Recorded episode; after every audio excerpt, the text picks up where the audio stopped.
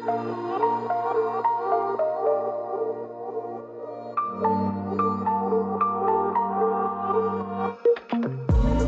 listening to Third Eye Talks, a podcast for the spiritual junkie, with your host, certified life and spiritual coach, Naz Rose.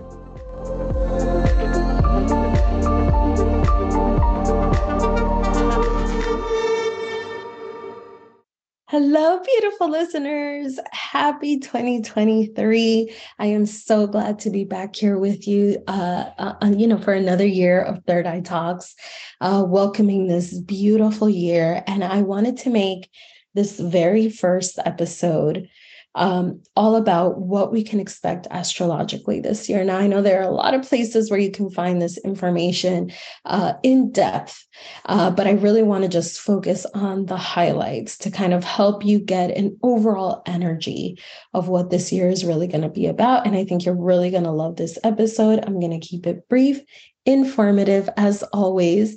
Um, and of course, if you have any questions on any of these transits or any of the things that are happening this year, please reach out to me. I also want to encourage everyone listening in to follow me on my Instagram. It is at Believe It Coach, or you can follow me on TikTok. Uh, I'm also on there as at Believe It Coach. You can always check out my website for more information, believeitLifeCoaching.com. It's going to be a great year for Third Eye Talks. It's going to be a great year for me, and it's going to be a great great year for you. Let's talk about it. So, the big theme always is what is the number for the year? 2023 adds up to a number seven. In numerology, number seven is all about trust. And what do I mean when I say that? It's about learning to go inside and to trust our own instincts and to create our own or form our own opinions and create our decisions and take decisions and make decisions that really resonate with what we think we need to do in our own uh, in our own gut, in our own intuition. Okay. So, what you can expect is for a lot of information to potentially uh, be coming your way from outside sources. However, I really want you to work really, really well this year on your abs, on your stomach, on your um, everything from your root chakra to your sacral chakra to your solar plexus chakra is going to be really important. And of course, your heart chakra always um, to be able to really tell intuitively which are the best decisions for you. Again, a lot of information, a lot of opinions a lot of things coming in from the outside, but learning to create your own philosophies, learning to really be authentic, authentically yourself, and learning to make decisions and take actions that really resonate with you and with what tells you inside, yes, this is for me, is going to be increasingly important this year you're going to be tested on that multiple times. That's why um, another reason my last episode last year was about um, decisions, you know, and learning to tell from the body when something is a yes for you and when something is not. If you didn't get a chance to listen to that episode, I know a lot of people were kind of off their regular routine. And so you might have not tuned in. I encourage you to go and listen to that. So that's what we have in terms of numerology. Okay. It's a seven year Trust your instincts, create your own opinions, and make decisions based on you. The second thing we have is the uh, Chinese year. Um, and this year coming up is going to be the year of the rabbit. Okay. The rabbit is known to be really gentle, really loving, really uh, a, very much a hopeful sign, a sign that longs to be loved and to love others, a very, very gentle sign. Now, the downside sometimes of the rabbit is the um, inability to really trust themselves, to trust their minds, right? They can uh, have difficulty a lot of times trusting themselves and their decisions. So you see it here repeated. Okay. Number seven, year of the rabbit, trusting yourself, being able to keep yourself mentally uh, strong and continuing to go forward with the decisions that really resonate with you. Okay. Another wonderful transit that we have um, to look forward to is that Mars will finally go direct in Gemini. Now, Mars initially entered Gemini back in October. However, it retrograded shortly after. And what that means is it kind of limited its full potential. And now, when it finally does go direct, um, it's going to just bring so much action in whatever house of your chart Gemini rules. So, for instance, um, Gemini rules my 10th house of career, ambitions, goals. Um, and my reputation in, in the world of work. And so for me, what that means is when Gemini finally goes direct, it's going to be a really wonderful time. And I'm crossing my fingers that it will be when it comes to my career, when it comes to meeting my goals, when it comes to really becoming um, so much of who I want to be career wise. So go and check your chart, see which house Gemini uh, rules in your chart, and you'll be able to see where you're going to see a lot of action. Okay. Um, for me, I don't follow transits that are kind of every day or even monthly. For me, really important transits include the out what we call the outer planets. Okay, so Saturn, Pluto, Jupiter, Neptune. Um, those to me really say that big shifts are coming, not just for our individual lives, but also for us as a collective. So this year, three of those, three of those big planets are going to be moving into new signs. Okay. The first one being Saturn. Saturn in March will move into Pisces. Okay. And what this means is that all of these nebulous, because Pisces uh, is ruled by Neptune, all of these nebulous um, things that Pisces has been hiding, uh, Saturn is going to come in and go, party's over. Let's talk about reality.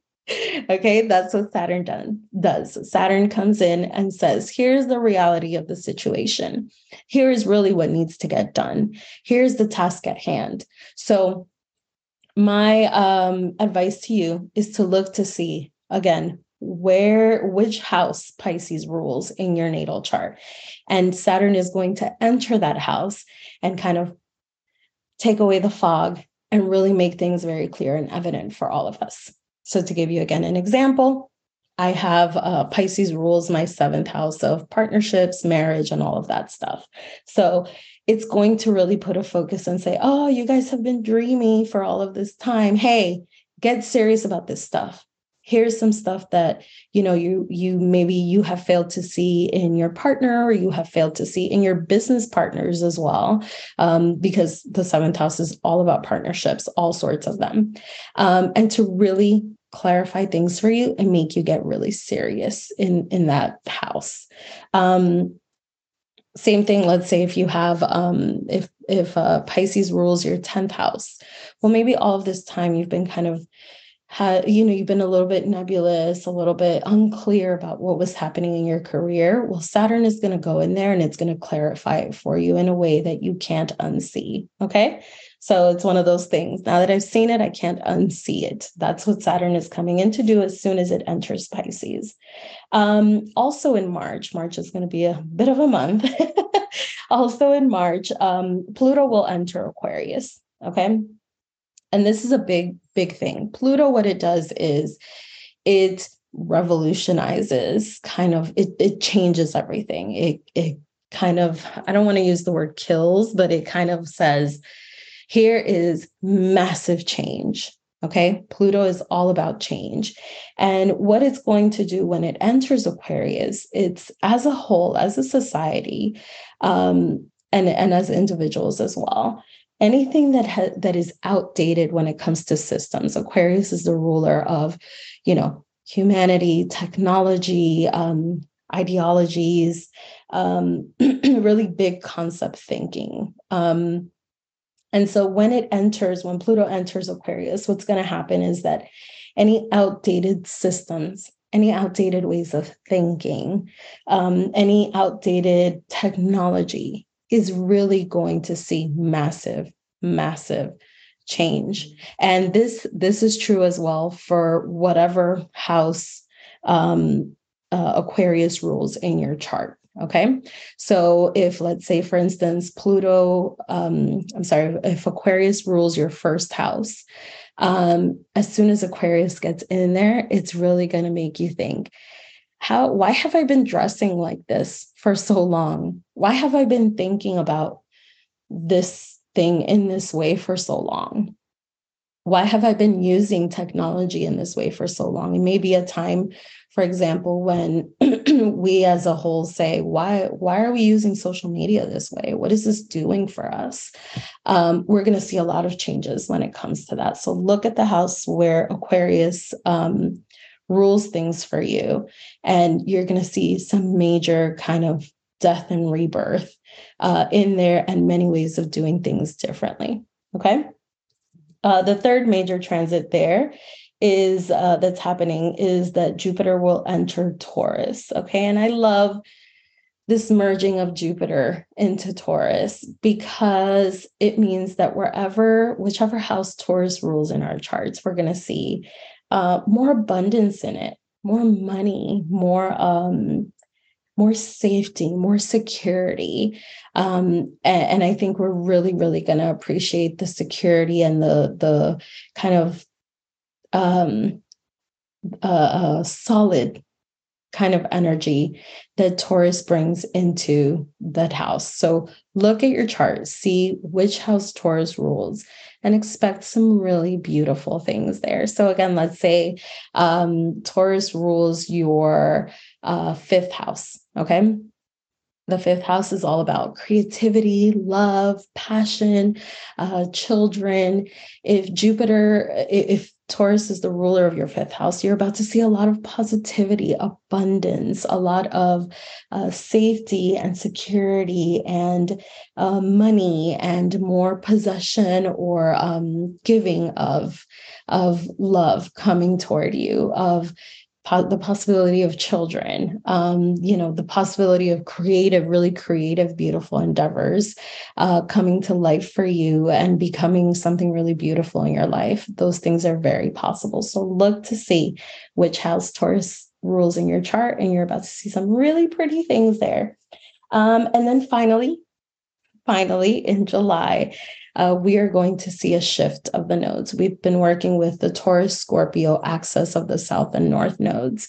Um, and with that, we've been seeing a lot of bringing to balance you know power or power struggles or issues of of power in our relationships and as a society now as we merge into in july the um, aries aries north node Libra South node, we're going to see a shift and we're going to be asked to balance, to bring to balance um, the me versus us.